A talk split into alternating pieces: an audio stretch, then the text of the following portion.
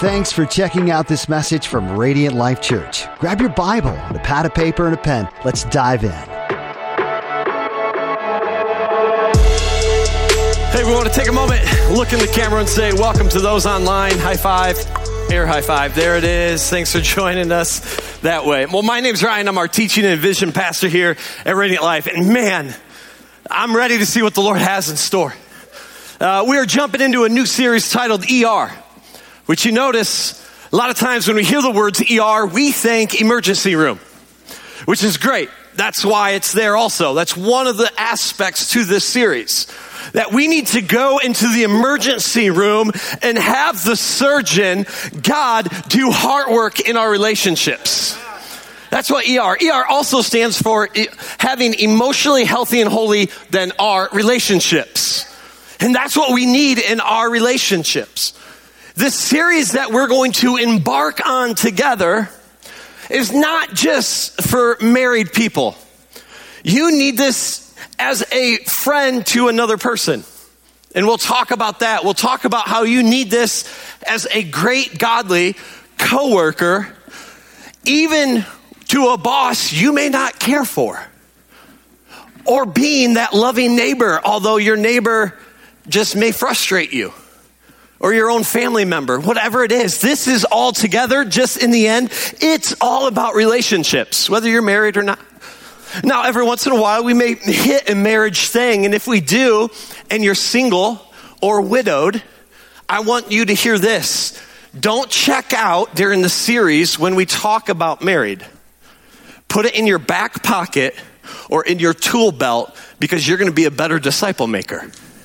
You can help someone else who maybe is married that's venting to you, that's confessing things, and you're like, oh, and the Lord brings something. Hey, I got something.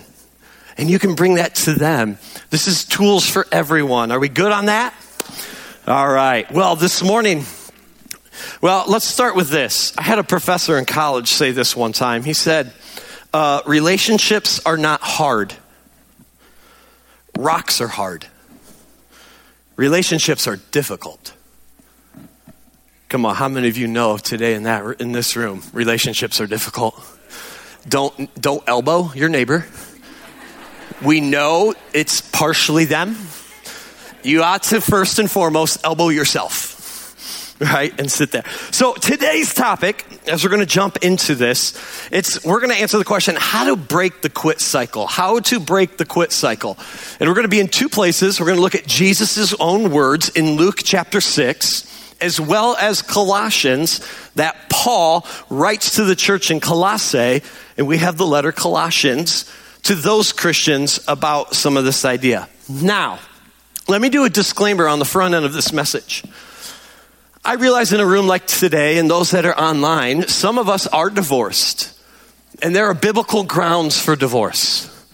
And we know that. And if you want to come up and a- after service and say, hey, Pastor Ryan, what are those grounds? I will gladly have that conversation with you. There are biblical grounds for divorce. There is. There are also biblical grounds for divorce with God's heart of restoration within the marriage. And that's a tension, right? It's a tension to, ha- to have that I have grounds to walk away, yet is God calling me to restore it? And that's hard. Oh, this is why we have to do life together. Uh, we need other believers in our life to give godly counsel to those areas, okay? What I'm going to share today also is not a silver bullet. There's one silver bullet to everything. His name's up there, Jesus.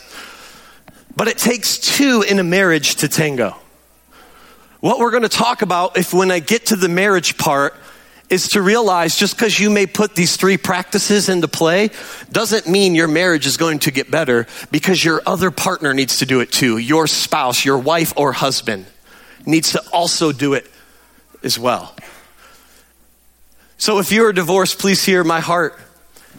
I mean, I was going to say great, but what I meant was godly um, counsel and biblical grounds, that's good. Don't hear my heart and say, oh, Pastor Ryan said I gave up. I'm not saying that today. When I'm talking to those of us that are married, as well as those of us that are in any friendship relationship, I mean, we all have family. We all came from family. Whether we like our family or not, we all have it. So, one thing God didn't let us choose is who our relatives are, right? We got stuck with them. But we all may uh, play on a sports team. We all may work with people. Uh, we all probably have a neighbor somewhere. We all are in relationships. So how do, what does this look like in all aspects? You will need today's message for marriage, for marriage. You'll need it for singleness. You'll need it if you're divorced or widowed. You'll need it in your education pursuit, your career, your character development. You'll need it in every area of life. Today, though, just lean in with relationship lenses on. And what I want to get to is Jesus' words in Luke 6, and this is what sets the stage for us today. Luke 6, this is Jesus. He says this A good person produces good out of the good stored up in his heart.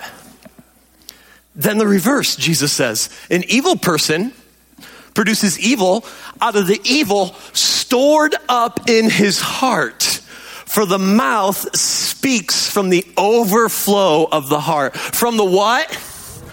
The overflow of the heart. You know, words are like toothpaste. When toothpaste gets out of the tube, you can't put the toothpaste back in the tube. And those are our words. And it's what's interesting, what Jesus says here, is that these are already stored up in your heart. They're already here. What happens is what's in here comes out.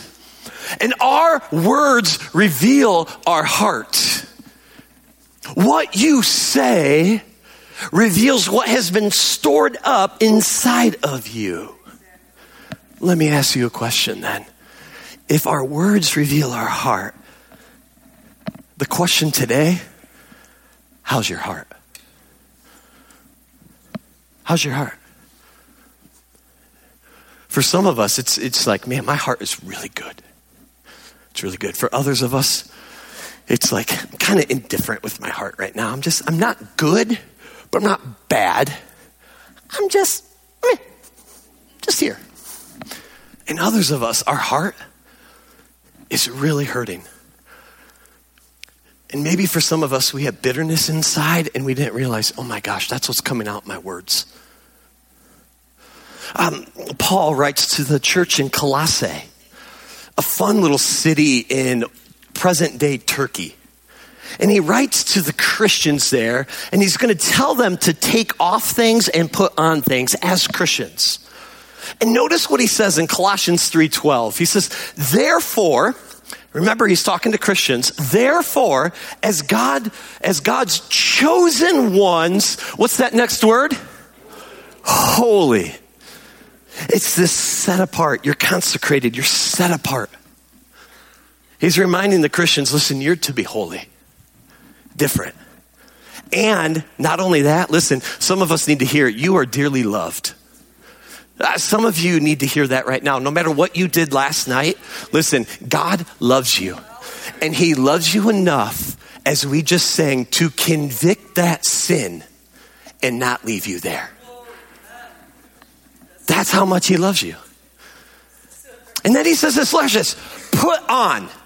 In other words, there's things we got to take off that are not Christ like. And He says this, put on these, ready? Compassion kindness, humility, gentleness, and patience.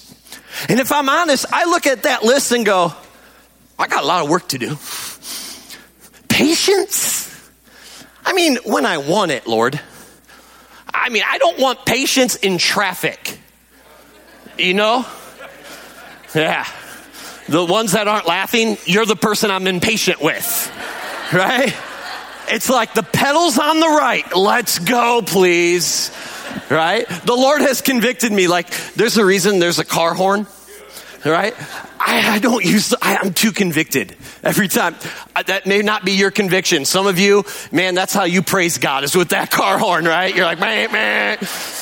Um, for me, I, just, I feel convicted. I feel every time I want to hit it, unless it's an emergency, I feel the Lord saying, patience, Ryan.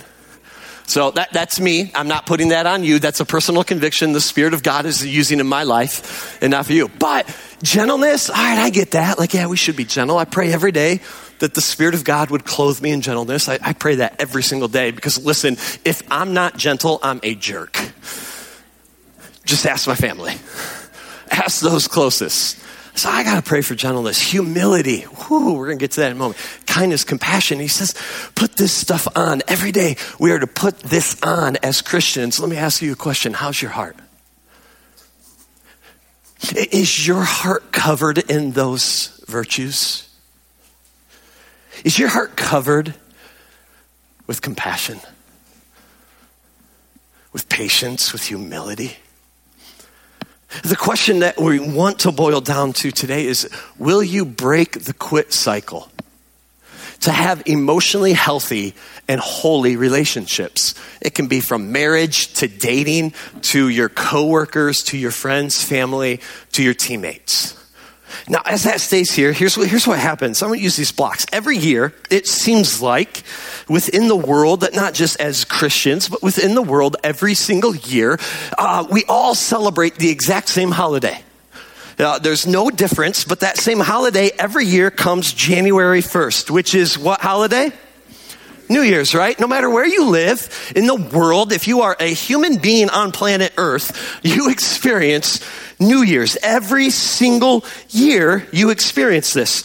Now, what happens with a lot of us is this. We began to build New Year, New Year's resolutions and all sorts of things. We begin every year. It seems like that's a good reset time in life. We begin to build what we want the year to become. We may invest more money into our our, our uh, retirement. I don't even know what it's called because apparently I don't have one. There's not a lot of money in it. Um, what do you call it? Ah, see, I knew. Yeah, 401k. Sorry. Um, you put money away, you're going to say, hey, I want that promotion this year. I'm going to work extra hard, right? And I'm going to grind and I want my boss to look at me. Or I want that sports scholarship this year. I'm going to show everyone what I have. And you begin to build. And the issue is, you know, other people around you are doing the same. I mean, they're building their life and maybe it's a little different than you, but you also want to build like stronger relationships and maybe go to church a little bit more than what I did last year. That's probably healthy for me. Maybe I'll get into um, a life group this year and engage with the church differently. And you build, and this person over here, you look and, and they keep building. And you get halfway through the year and you're frustrated because it feels like you're still on the first level. And you begin to look at other people and go, why do they seem a little further along than I am? You know, all of a sudden they are getting to a taller story in their life. And God, it seems a little bit unfair. And then we can, we do the comparison game. God, I, I'm working here and I'm trying to be better in relationships, but I look at other people and it seems like they got it together. It seems like they're doing a better job than me. And the new year comes along, and you know what we do? We're going to start over. I didn't. I'm going to start over. Okay, ready? I'm going to get it right this year.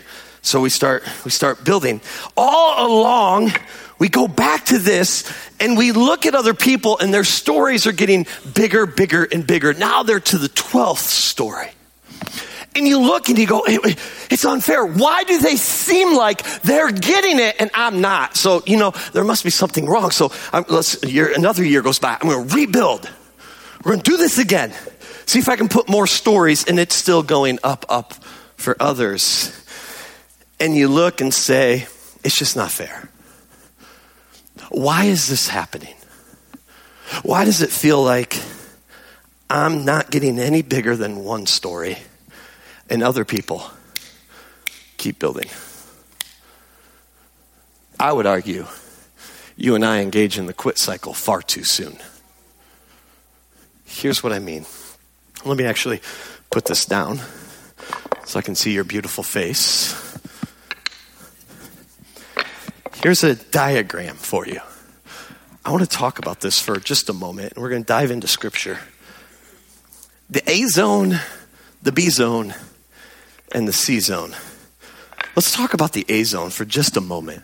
The A zone is by the way, this is a phase in every life, every endeavor, every business, everything you ever do in life, whether you're on a team, a job, a project, an organization, a family, relationships, you will go through these three phases. A zone is the zone that's full of promise. Oh, come on, you love this zone. This is, you're free of baggage right now. This is the zone that's full of promise. It's also known as the honeymoon phase. Yeah, right? Where you look at your man and woman and you go, they're perfect. There's nothing wrong. The relationship is thrilling. It's exciting. Everything is new. It feels perfect. It's, it's your new boyfriend or girlfriend. It's your new job. It's your house, your new house. It's going to college year one. And then you realize there's something called the freshman 15 that sits in. Um, this is opening day of a sporting event, a baseball. A lot of people get super excited and they're super excited about the, the, the Tigers, right? Listen, they're a dumpster fire.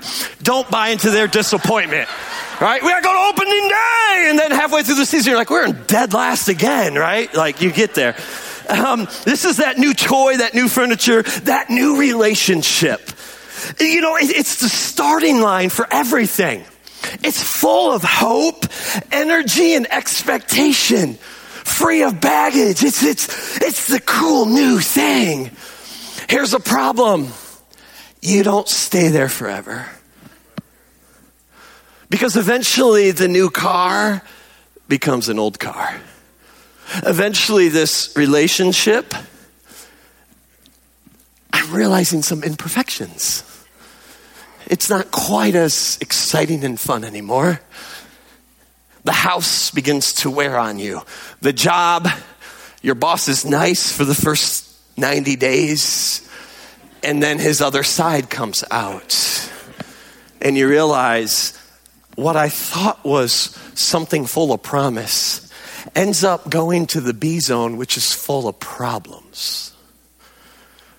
See, no one ever stays in the A zone. We will all enter and hit the B zone. This is the phase when life gets really, really difficult. It feels like everything is going wrong in the B zone, particularly in relationships. We begin to say things like this I didn't marry this person. They must have hid it from me. That side of them never came out when we were dating. It's, this is, let's be honest, the B zone can be very dark. It can be dark, defeating, and discouraging. And here's the issue we all hit we don't like the B zone. When something that was full of promise becomes something of full of problems, we actually now run to what's known as the Q zone. We quit. We're done. You know why? Not all the time. But sometimes it's easier to quit than actually work on something. Not all the time, sometimes. And we get to that zone and we say, I, I can't do this anymore. I'm out. And we want to quit. If you want to quit the break cycle, you must understand the cycle that we're in. Every area of our life. And you know, when you get to the Q zone, what do you do? Right back where it's fun the A zone, where it's full of promise. Because that's the zone we like. It's the zone that's fun, it's exciting. So, relationship lens. This person didn't work out. Now we're full of problems. Quit, let me find another relationship. This one doesn't work out. It's full of problems.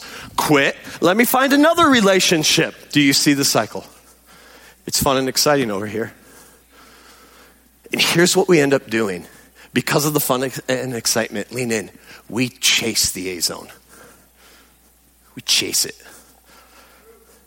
Chase it. You chase it in your career. How many careers have you had? You can't settle down because when a problem comes, you run away. Because we're chasing the stuff that's easy, it's exciting. We chase the A zone, but we feel the B zone. Oh, you feel it. That's why we go to the Q zone, which we escape from that feeling. And we go back to chasing the A zone. Marriages in this room and online today, lean in. We can develop an addictive behavior of chasing A zone things. And lean in, marriages. There are more ways to quit than just filing for divorce. See, we tend to quit on the small stuff before we quit on the big stuff. You can look. You know, when you were dating someone, you took him or her out, did fun things. Then all of a sudden we get married. And we maybe have kids, maybe not, but we're living together now, and these things are weird. And over time, a slow fade happens. We stop dating. We stop those special dates. We stop doing the things we once did that drew us together. We stop. This is, please lean in. This is why I love Fun Friday for you. Anyone who has a kid, kindergarten through fifth grade, that is a two hour date time.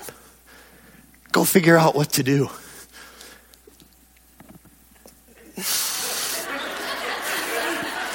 It's a two hour.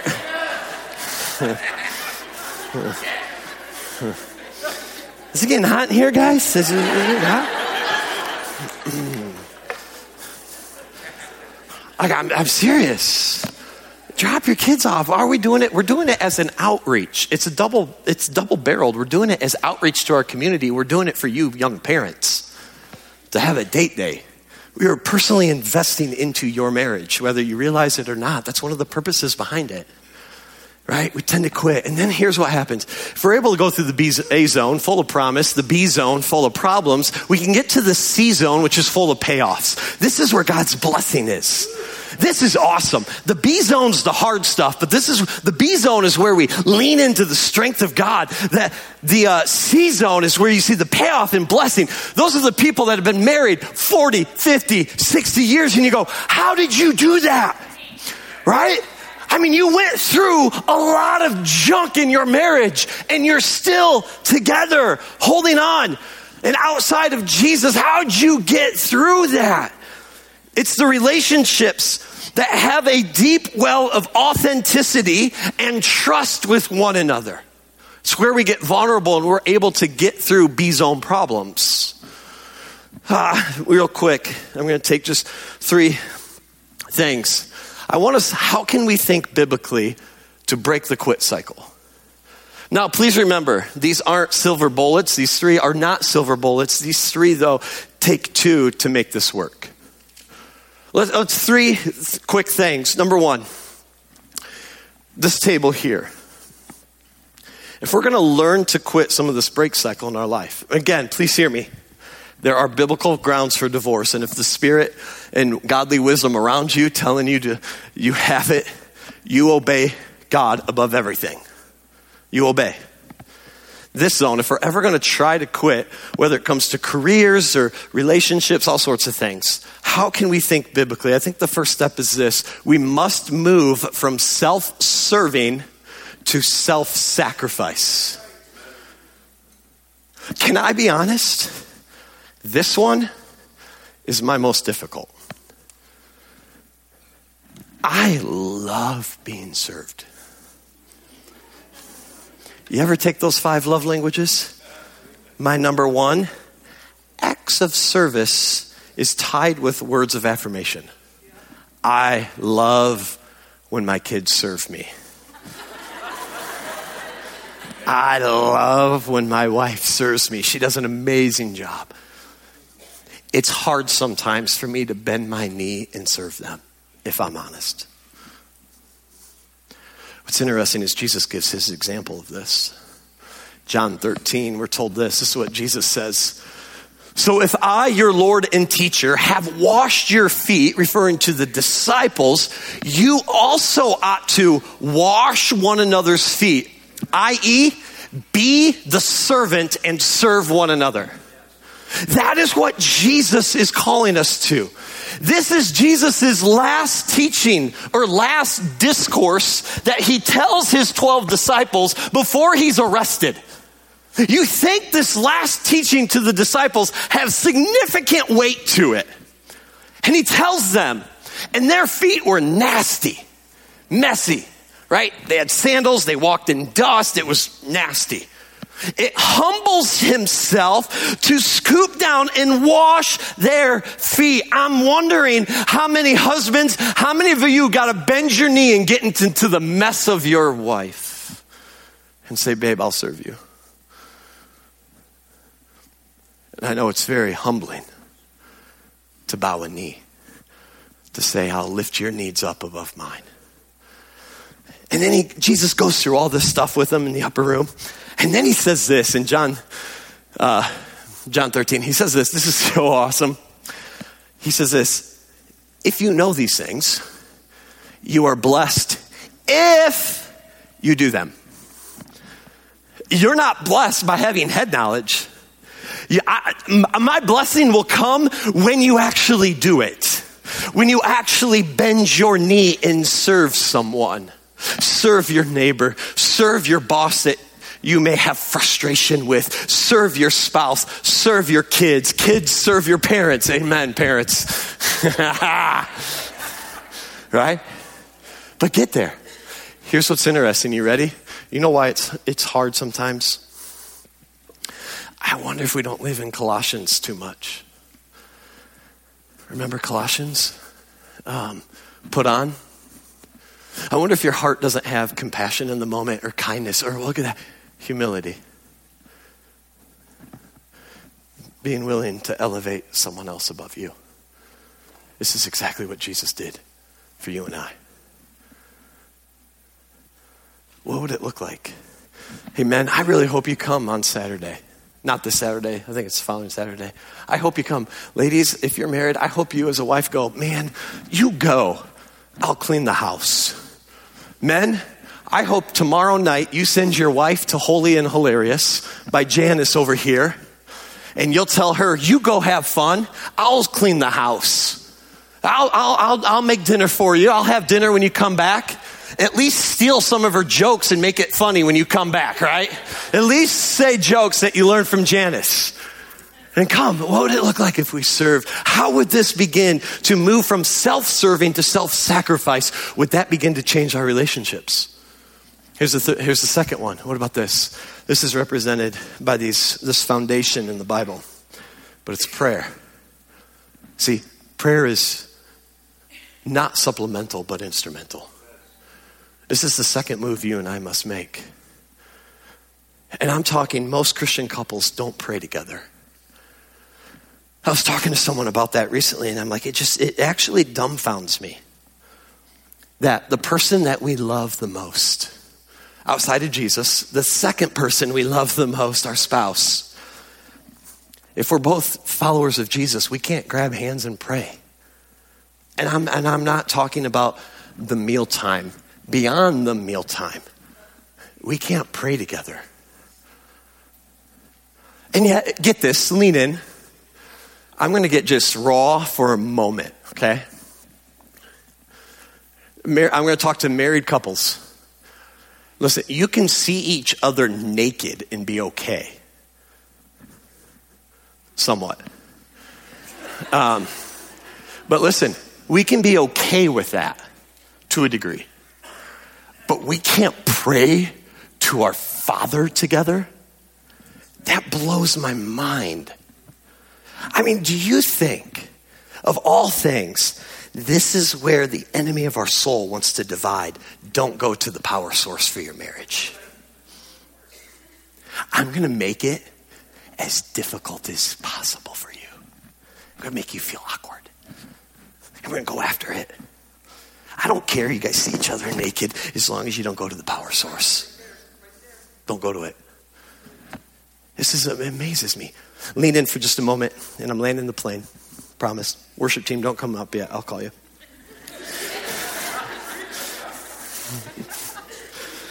I really am almost done. All right. So, 900 years before Jesus, Asa became king of Judah. Get this. He was up against an army twice his size of army. This is fascinating.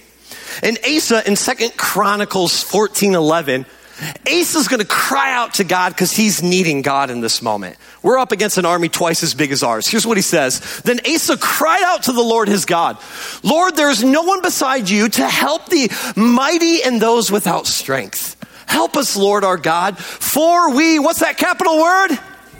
We depend on you. What would happen if all of our relationships is dependent upon God? Whoo.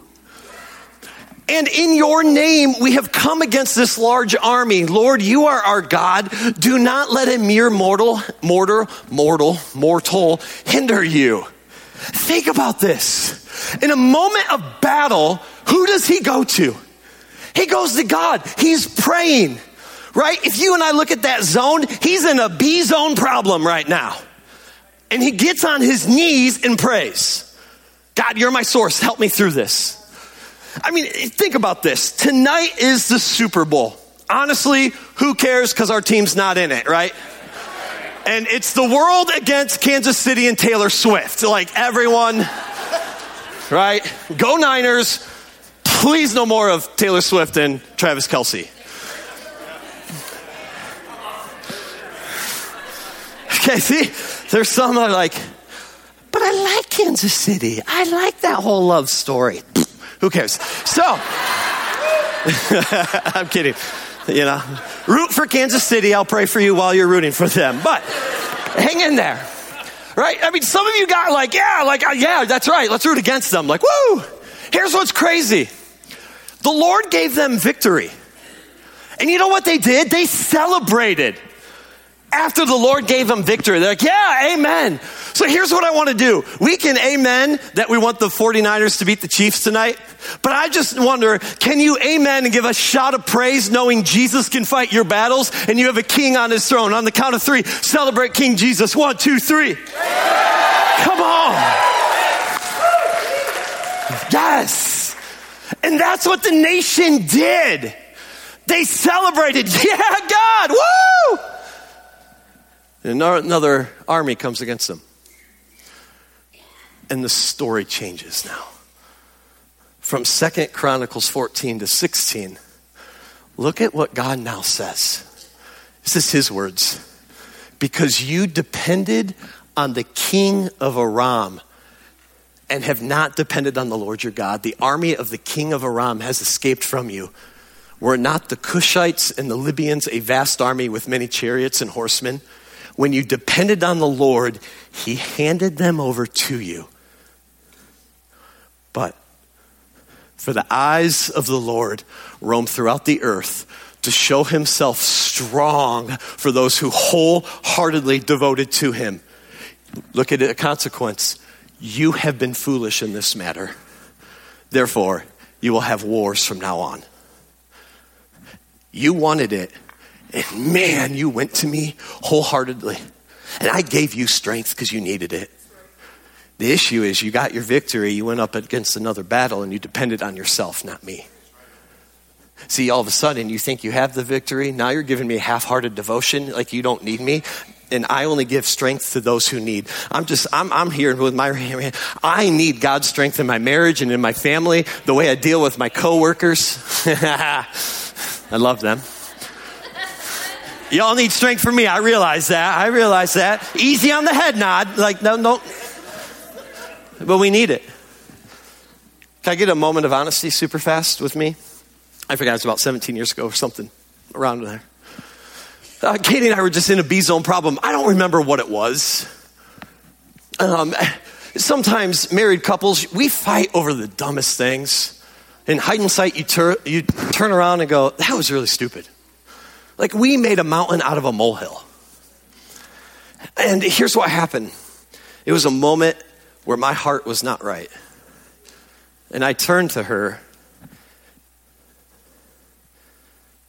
and I said, There's the door, walk away.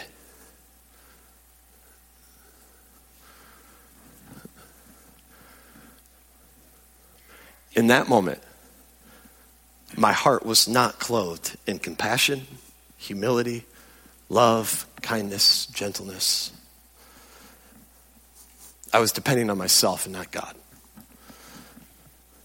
I wonder what it would be like for marriages and dating relationships to grab hands, even in the midst of an intense conversation, say, let's stop and pray. Let's stop and pray. Let's stop and pray. Leads to the last one. Last one says, stop living in broken Eden.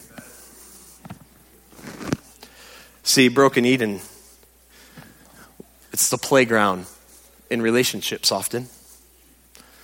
See what happens in Genesis 1 and 2. God created, we have the creation account. Genesis 3, sin comes in, and you have the fall of humanity. Sin has entered the world, and with sin linked is death. They're combined together. And God, who had been walking with Adam and Eve throughout the day, I mean, they're naked. They don't even have any shame. Like, it's just like it's free. Where this is communion with God. This is this is what heaven on earth is supposed to be. And all of a sudden, they ate from the tree they weren't supposed to. And it shatters everything God created. Sin, that's what sin does. It shatters God's creation. And in it, check these words out in Genesis 3. He says, Then he, God, asked, He's talking to Adam. Um, who told you you were naked? Did you eat from the tree that I commanded you not to eat from? The man replied, The woman you gave me to be with, she gave me some fruit from the tree and I ate. Oh. See, this is the playground for relationships. We love the blame game. It's her fault. It's his fault. It's my boss's fault. It's my neighbor's fault. It's my kid's fault. It's my friend's fault. It's my coworker's fault. It's my classmate's fault. It's my teammate's fault. It's not mine. In relationships, the playground is broken Eden. I'm curious if we don't want to quit, how many of us have to lift up a mirror and look on the inside? God, I'm not going to blame them. I'm not going to blame my spouse. I'm not going to blame my boss, my coworker. First, I need to look in the mirror and say, what needs to change in me? What would it look like in our relationships if we stop living in broken Eden? What would it look like that you and I can have the holy, courageous courage and boldness to say this prayer that King David said? Search me, God, and know my heart. Test me and know my concerns. See if there's any offensive way in me. Lead me in the everlasting way. Not one time in this prayer does David said, but it was her fault or his fault. Search me. You know what I love about this flow? Worship team, come on up. What I love about this flow is when you and I decide to step in from self serving to self sacrifice. I truly believe when you and I bend our knee to serve one another, it will force us to pray. Because there'll be moments where you don't want to. It'll be a moment when you say, God, you got to help me clothe my heart in humility right now. Clothe my heart in patience right now. What that does is it drives us to pray. And when we pray, it drives us to commune with the Father so we look like Jesus more. This progression. So, out of this, our time together, we decided as a staff to create an event for you. I want to talk to you married people for just a moment. This event's for those that are married, if you would like. On Friday, March 1, at 7 p.m., we're going to do something what's called a vow renewal in here for all couples. Whether you are on cloud nine and you've been married 50 years and never done it, or you've been married two weeks and you're already in B zone problems we're going to do a vow renewal for the entire church. Because one thing the enemy wants to destroy is marriage. Why? because it represents Jesus' covenantal relationship with his bride, the church. And if I can destroy that, I can destroy that reflection to the world. So I pray and hope that you would sign up. Men, here's an idea sign up before your wife tells you to sign up. There's sign ups on our website right now, the Church. Go to events. You can sign up right now in this moment but we're going to make it special. And here's the thing that night, you can dress up as fancy as you want. My wife and I will be a little fancier. We'll, we'll dress up. You can dress up. Maybe for some of you, it's like, I'm going to wear my wedding dress. I can still rock it after 30 years. Others of us, like, I don't even want to see that thing, right? That's just, it's another time, another season in my life. Or you're like, just come casual. You can. Preferably not sweatpants. That's a little too casual, but you know what I'm saying? Like make it special for you and your wife or you and your husband. But we're going to do this together. My wife and I will be on the stage leading you all in the vow renewal. And then afterwards, we'll have a really nice reception out there, just hanging out, having a good time, saying, Today, we're taking back our marriage. Today, I'm going to renew my vows with you, babe. Today, I'm renewing you, renewing my vows with you, husband today we're going to mark a day. So let me ask you a question. Here at this station was prayer, right? And the Lord said, when you were wholeheartedly devoted, that's when victory came. But when you're not, victory doesn't come. What would God do if you are fully devoted to Him? What could he do in your marriage? What could he do in your dating relationship? What could he do with you as a coworker to your boss? What could he do with that classmate and teacher? What could he do if we are fully devoted to Jesus? Church family, will you please stand? And when you're standing, will you just close your eyes? Close your eyes, bow your head, close your eyes. And I want you to think Is there anything I'm holding back from God? Anywhere in my life right now, in any relationship I have, that my life is not worship to you, that my life is not fully surrendered to you, Jesus? Is there any area right now in my life? Just allow the Spirit to reveal those things to you in this moment. And know God will give strength to those who are wholly devoted.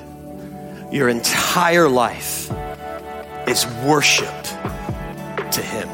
Thanks for listening to this message from Radiant Life Church. To get to know us better, check out the Church. Be sure to follow us on Facebook, YouTube, and Instagram.